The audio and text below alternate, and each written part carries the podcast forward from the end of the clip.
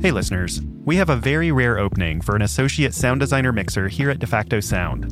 That's my sound design studio and the studio behind 20,000 Hertz. To learn more, visit jobs.defactosound.com. This application window closes on May 22nd. Now, onto the show. You're listening to 20,000 Hertz. Let's kick. Probably the most famous case of music plagiarism is still Ice Ice Baby by Vanilla Ice. Ice, ice. The song copied the exact intro from Under Pressure by David Bowie and Queen. When Ice Ice Baby came out, people would hear that iconic bass line and be totally jarred when some guy yelled, Let's kick it, instead of the piano coming in. Initially, Vanilla Ice famously claimed that the songs were different. Ding ding ding diggy ding ding. That's the way theirs goes. Ours goes ding ding ding diggy ding ding. Ding ding ding ding diggy ding ding. That little bitty change. It's not the same. He later admitted to simply sampling the song. He claimed that he was just joking about them being totally different. Queen and David Bowie threatened a lawsuit, but settled out of court. Now they get royalties, and all of them were added to the songwriting credits. Rap music is sampling, and people who don't understand rap music, they say, "Well, he borrows this or steals this." Rap music, every major rap artist in the world samples music. You know. the vanilla ice thing became such a joke because he wasn't approaching it with any degree of sophistication. That's Adam Neely. Adam's a bass player and also makes music education videos on YouTube. It's not the best song, but I do, on an intellectual level, think that Vanilla Ice, when he did that, is very much continuing in the tradition of Mozart and Beethoven and anybody who has built a new melody and new structure off of old material. That is what music is. That is what remixing is. And that is an integral part to the lifeblood of music making. But Mozart and Beethoven wrote the notes down, and new musicians played new music. In the case of Vanilla Ice, this sample is a direct copy of Queen's original recording. That's why sampling caused a big stir in the copyright world. Another famous example of extremely obvious sampling is MC Hammer's 1990 song, You Can't Touch This. You can't touch this. The beat in MC Hammer's track is sampled from the Rick James song, Super Freak.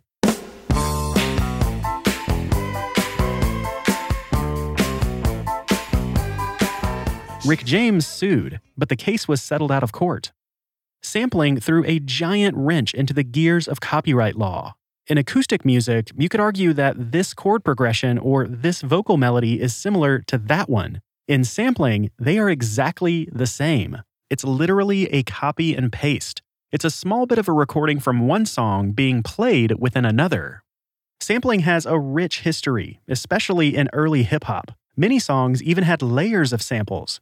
So in the early days, figuring out who borrowed what and who got credit was difficult. Here's another example called It Was a Good Day by Ice Cube. Just waking up in the morning, gotta thank God.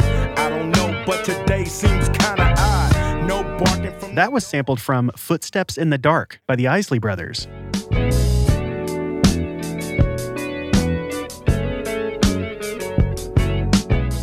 Ice Cube just used a small part of the intro from that record and built a whole new track out of it. There are literally thousands of examples like this. Entirely new genres of music developed out of sampling and reimagining older music into something new. But over time, sampling came under legal scrutiny and became much harder to do. In 1991, rapper Biz Markie lost a copyright lawsuit to Gilbert O'Sullivan for the song Alone Again. As I saw Shantae get into a limo, I had to walk home. I wrote it in my memo. I'm alone again. Naturally. And here's Gilbert O'Sullivan's original song.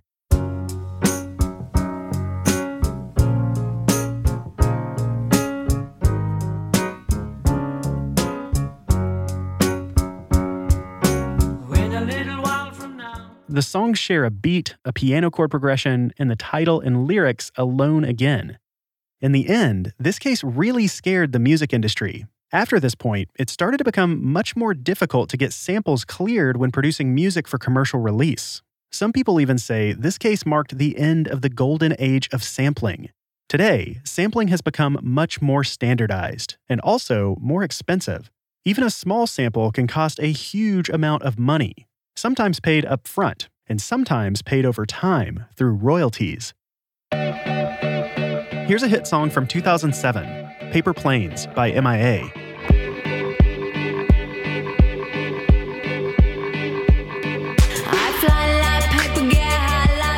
And here's Straight to Hell by The Clash.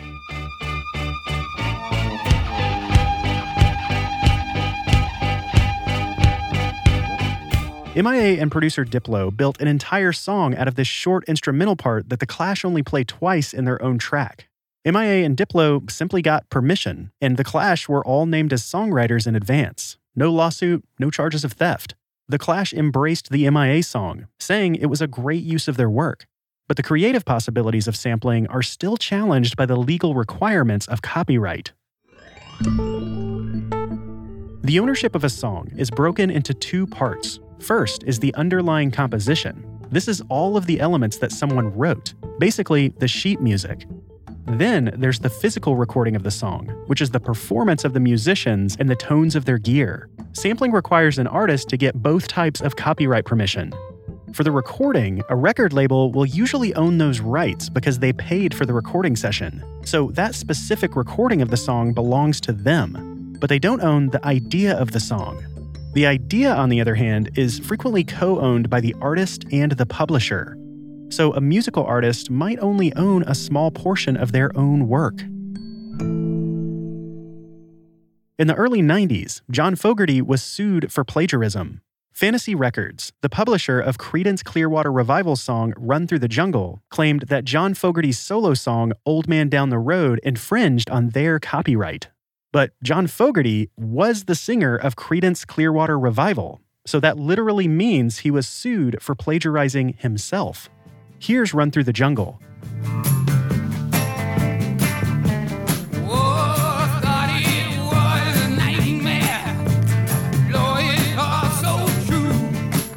and here's Old Man Down the Road.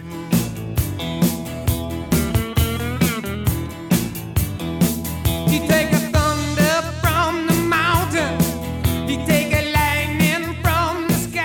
So, John Fogerty wrote and sang in both songs, but that doesn't mean he's the only copyright holder. Remember, there are separate rights for writing and recording, and any mainstream artist has to split their earnings with publishers and record labels. John Fogerty had left Fantasy Records and started a solo career. He spoke in detail about this case during an interview at the Grammy Museum. Okay, you got the old song, the new song. Fantasy Records is the publisher of the old song. They still have to pay that songwriter, me, right? It's roughly 50 50. The new song, which was written also by me, called Old Man Down the Road, I'm the songwriter, but I'm also the publisher. So if fantasy prevails, then the new song is nothing, and those guys own the whole thing. As Fogerty put it, he was being sued for sounding like himself. The melodies were similar, but not exact. The guitar riff was related, but not the same. In court, Fantasy Records hired somebody to program the melodies of each song into a computer to compare them. Remember, this is in the mid 90s. What he did was he programmed the melody of uh, Run Through the Jungle into the computer. Boop, boop, boop, boop, boop, boop, boop, boop, boop. It really sounded like that, folks. After that, they played, now here's Old Man Down the Road. Boop, boop, boop, boop, boop, boop, boop, boop, boop, boop, boop, boop, boop, right? Fogerty said the jury looked confused. When it was his turn to demonstrate, he famously pulled out a guitar and played it in court. He explained how they were different and that the similarities existed because he was the same person playing the same genre of music. And he won the lawsuit. Some saw this lawsuit as an attempt by Fantasy Records to silence one of their former artists. Fogerty, as a solo artist, was successful enough to mount a defense, but not all songwriters have that kind of money. He countersued and eventually won a Supreme Court case that basically said if companies like Fantasy Records lose a copyright lawsuit, they have to cover the lawyer's fees of the defense. But even with that ruling, this stuff is expensive. You'll often hear people say that uh, right without a remedy is no right at all. And I think that's been true for a lot of individual creators and small businesses. This is Sandra Aistars, a law professor at George Mason University. She sees the current system as cost prohibitive for many small creators. For instance, if you are a individual or a small business and you don't have an army of lawyers at your disposal to deal with all of your business matters, you're going to have to make the decision on a daily basis. Do I sit down and compose, or do I sit at home crawling through the internet trying to find infringements and then trying to track those people down and deal with them to be able to remain viable as a small business? You can probably guess what most artists choose. They just try and shoot more images, write more songs, go on tour to try and keep themselves afloat as creative businesses. And they let the copyright protection aspects go by the wayside. Sandra says it could be incredibly expensive to defend yourself against a copyright suit, or to even bring one to court to begin with. That's because copyright is a body of federal law. And so you have to go to the federal courts. There's no small claims proceeding. It's not like when you have an argument with your landlord and you can both go to small claims court. You know, you don't necessarily have to have lawyers and it doesn't cost you much to resolve this dispute fairly. That doesn't exist in copyright. But there is a push to change this. There has been an effort over the past couple of years to pass legislation that would create such a system within the Copyright Office where whether you are a plaintiff or a defendant, you could have access by voluntary agreement to this forum that would act essentially as a small claims court. Copyright law has been getting a lot of public attention. In recent years, there have been several high profile cases. The one that's made the most headlines and seemed to send shockwaves through the music community was Pharrell Williams and Robin Thicke versus Marvin Gaye. Blurred lines. Blurred lines. Blurred lines. Blurred lines. We talk about blurred lines and what it might mean for the music industry after the break. Here's this episode's mystery sound.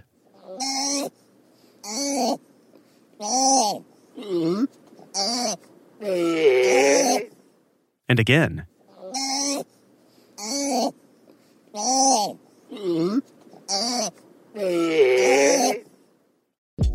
If you think you know that sound, you can submit your guess at mystery.20k.org. If you guess it right, you'll be entered to win one of our world famous super soft 20,000 Hertz t shirts. We'll reveal the answer to last episode's mystery sound at the end of the show, so stick around. When I think about hiring, it just seems like it's more work, more stress, and more pressure. But here's how Indeed takes away all that worry. Indeed is the world's number one matching and hiring platform with over 350 million visitors every month. Indeed cuts out the work of hiring with smart AI technology that helps you find the right candidate quickly. It takes the stress out of the process with scheduling, screening, and messaging all in one place. So you know exactly what you're up to in the hiring process because Indeed keeps track of everything for you. Then, Indeed relieves the pressure of choosing the right person. That's because their skill tests give you the confidence that you've got the right candidate. So now when you think of hiring, don't think of all those negatives. Just think of Indeed. To try Indeed for yourself with a $75 sponsored job credit to get your jobs more visibility, visit Indeed.com slash Hertz. Just go to Indeed.com slash Hertz right now and support our show by saying you heard about Indeed on this podcast. Indeed.com slash Hertz. Terms and conditions apply. Need to hire? You need Indeed. NetSuite has simple solutions for complicated business problems. For example, let's say you open a bakery. Before long, your hotcakes are selling like, well, hotcakes. But you keep running out of ingredients. No problem, because not only can NetSuite automate your purchasing so you're never out of stock, but it can also check that your staff have the right training to make those hotcakes to perfection. Hmm. NetSuite can even handle online orders so your hotcakes can really take off. Having one system handling all of this saves both time and money. And if there's two things we all want more of, it's time and money. Okay, so three things if you include hotcakes. That's probably why more than 37,000 businesses have already signed up for NetSuite by Oracle. By popular demand, NetSuite has extended its one-of-a-kind flexible financing program for a few more weeks. Head to netsuite.com slash 20k now to take advantage of this offer. That's netsuite.com slash 20k netsuite.com slash 20K.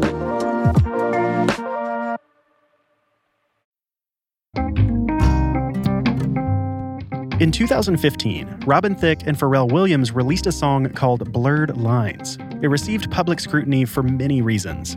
Pharrell Williams has even gone as far as saying that he regrets writing this song. But outside of the lyrics, there's more to this story.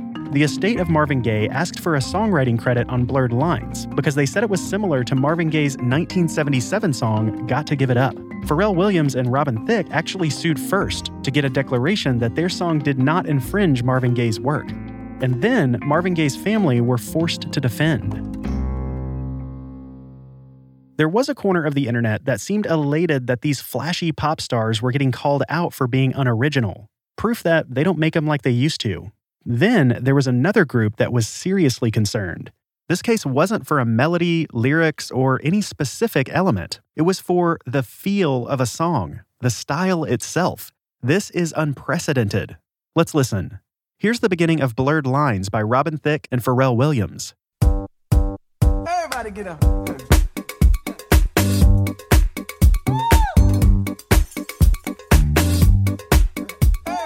And here's the beginning of the Motown classic Got to Give It Up by Marvin Gaye.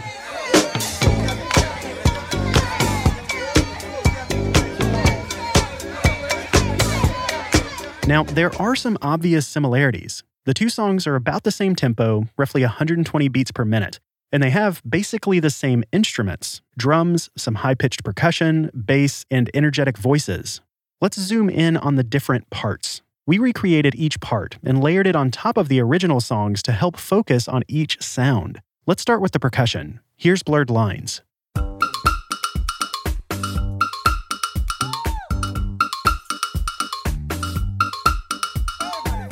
And here it is in Got to Give It Up.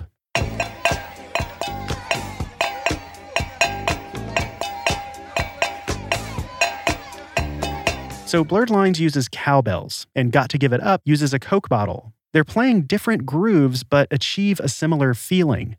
The next thing is the drums. Here's the drum kit in Blurred Lines.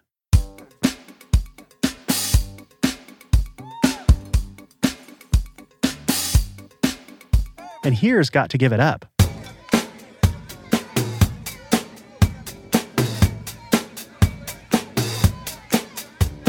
Also similar, but not exact. The kick and the snare drum are pretty much the same, but this is a super common drum beat. You can probably find a million songs that use the same kick snare kick snare pattern. The little drum fills at the end of the phrase are also similar, but all of these are common expressions in drumming, so you can't copyright them. Up next is the bass line. Here it is in blurred lines.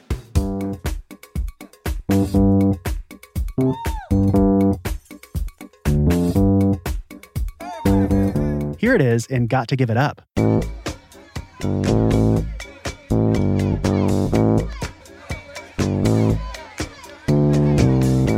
Similar, but not the same. Next is the vocals. Marvin Gaye's song uses a recording of people at a party. Robin Thicke and Pharrell Williams used their own whoops and shouts. So again, different, but achieving a similar feeling. To wrap up, let's listen to the originals one last time. Here's Blurred Lines. Everybody get up.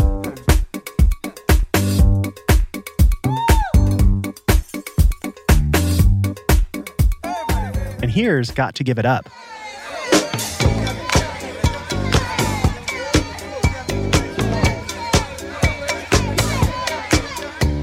Okay, that was a lot of close listening. But it's important to remember that these songs didn't exist in a vacuum. Drums, percussion, bass, and vocals at 120 beats per minute describes hundreds, if not thousands, of songs. And this is just in the Motown and pop genres. And that's exactly what makes this case important. These elements are almost universal, and each part in isolation could be considered common expression. So, how is it that anything we just played for you can be copyrighted? A lot of musicians were shocked this case went to court in the first place. In every genre, the music that came before helps to give new music context and meaning. So it's not surprising that Marvin Gaye would have a huge influence on today's artists. Pharrell was asked about this influence directly in court. Here's a clip from his deposition, published by The Hollywood Reporter back in 2015. Is it your testimony that you and Mr. Thicke never once during the creation of Blurred Lines spoke about, discussed, referenced the song Got to Give It Up by Marvin Gaye? I did not go in the studio with the intention of making anything to feel like, to sound like Marvin Gaye. However, before the trial, Pharrell gave an interview about the song and said that he was inspired by Marvin Gaye. Do you remember I asked you if Marvin Gaye at all came into your mind at all in the creation of Blurred Lines, and you mm-hmm. said no? Do you remember that? Yeah. You say in this interview, I was trying to pretend that I was Marvin Gaye. Mm-hmm. So I guess Marvin Gaye did in fact come into your mind. You asked me about Got to Give It Up. I asked you about Got to Give It Up. Yeah, you asked me about Got to Give It Up. So Marvin Gaye came into your mind when you were creating Blurred Lines, but no, not when I look Up. back. When I look back. Do you see here anywhere where you say when you look back? No, no, no. I'm telling you. I'm answering you. Ultimately, Pharrell Williams and Robin Thicke lost this case. The verdict was a $5.3 million payout to the Marvin Gaye family, plus 50% of the royalties to the song. They appealed, but they lost again. The judge wrote in the majority opinion that the decision was, quote, far from heralding the end of musical creativity as we know it, unquote. In a dissenting opinion, another judge wrote that this decision, quote, allows Marvin Gaye's family to accomplish what no one has done before copyright a musical style. Well, now you can just own a style of music, which is absolutely ridiculous. This is Adam Neely again. The problem is, in recent years, intellectual property holders have started bringing musicologists and music theorists into the courtroom. And then those music theorists and musicologists do that same thing of finding connections between songs and finding, hey, yeah, you know, Blurred Lines really does kind of sound like Got to Give It Up. And here's why.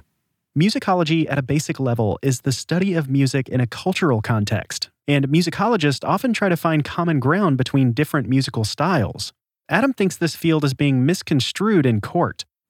musicologists and music theorists are kind of gleefully doing what they've always done in the classroom, but now in the courtroom, it has very real world effects that are deleterious to the entire craft and the entire history of music making.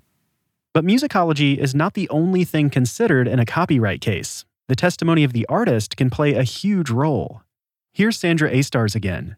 I think there is some obligation on creators of all stripes that where you're going to incorporate the work of someone who came before you, you should give a nod of credit to them.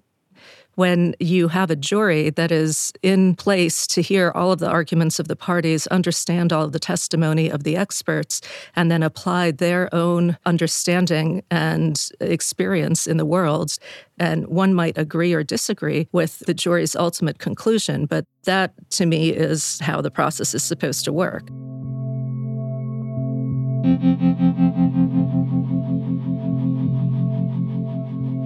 As an audience and as a culture, we share a common goal.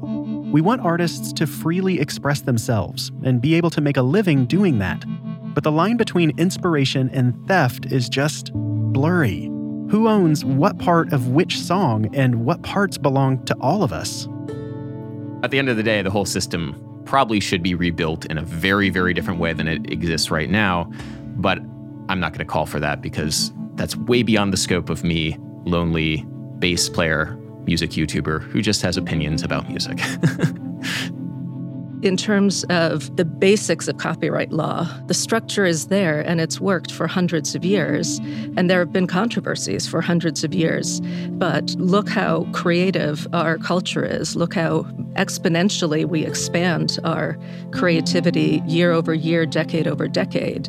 Over the past several years, there's been a review by Congress of every aspect of the copyright laws. And they had something like 20 hearings and heard from 100 witnesses in those hearings, and then had public roundtables all around the country. And now they're in the phase of thinking about well, are there things that should be changed about the law to update it for the future? In the muck of lawsuits and red tape, creating art can be confusing.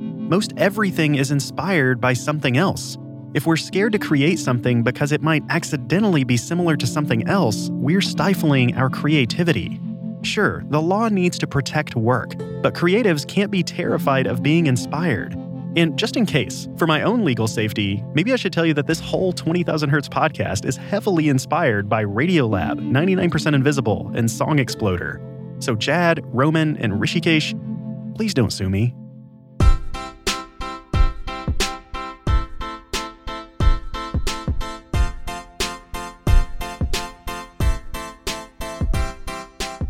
20,000 Hertz is hosted by me, Dallas Taylor, and produced out of the sound design studios of DeFacto Sound. Find out more at defactosound.com. This episode was written and produced by Phil Corbett. And me, Dallas Taylor. With help from Sam Sneebly. It was sound edited by Soren Bejan. It was sound designed and mixed by Nick Spradlin. By the way, that whole blurb where people record their own credit, that was inspired by Studio 360. The writer of this episode, Phil Corbett, is also the host of another podcast called Van Sounds. It's a unique blend of music journalism, travel writing, and experimental radio. Find Van Sounds right here in your podcast player. Thanks to Sandra Aistars and Adam Neely for speaking with us. And I highly recommend you go immediately subscribe to Adam Neely's fantastic YouTube channel. Also, if you're a teacher or a professor and want to use 20,000 Hertz in your classrooms, go for it. Our mission is to make the world sound better and to help everyone understand sound in a deeper way. Finally, there are so many examples of other songs that sound similar. There are also so many other lawsuits that we couldn't get to. If there's another case you'd like to hear us cover in the future, tell us about it. We're on Facebook, Twitter, and Reddit. Our subreddit is r slash 20k. And as always, if you'd like to connect directly, you can do that at hi at 20k.org. Thanks for listening.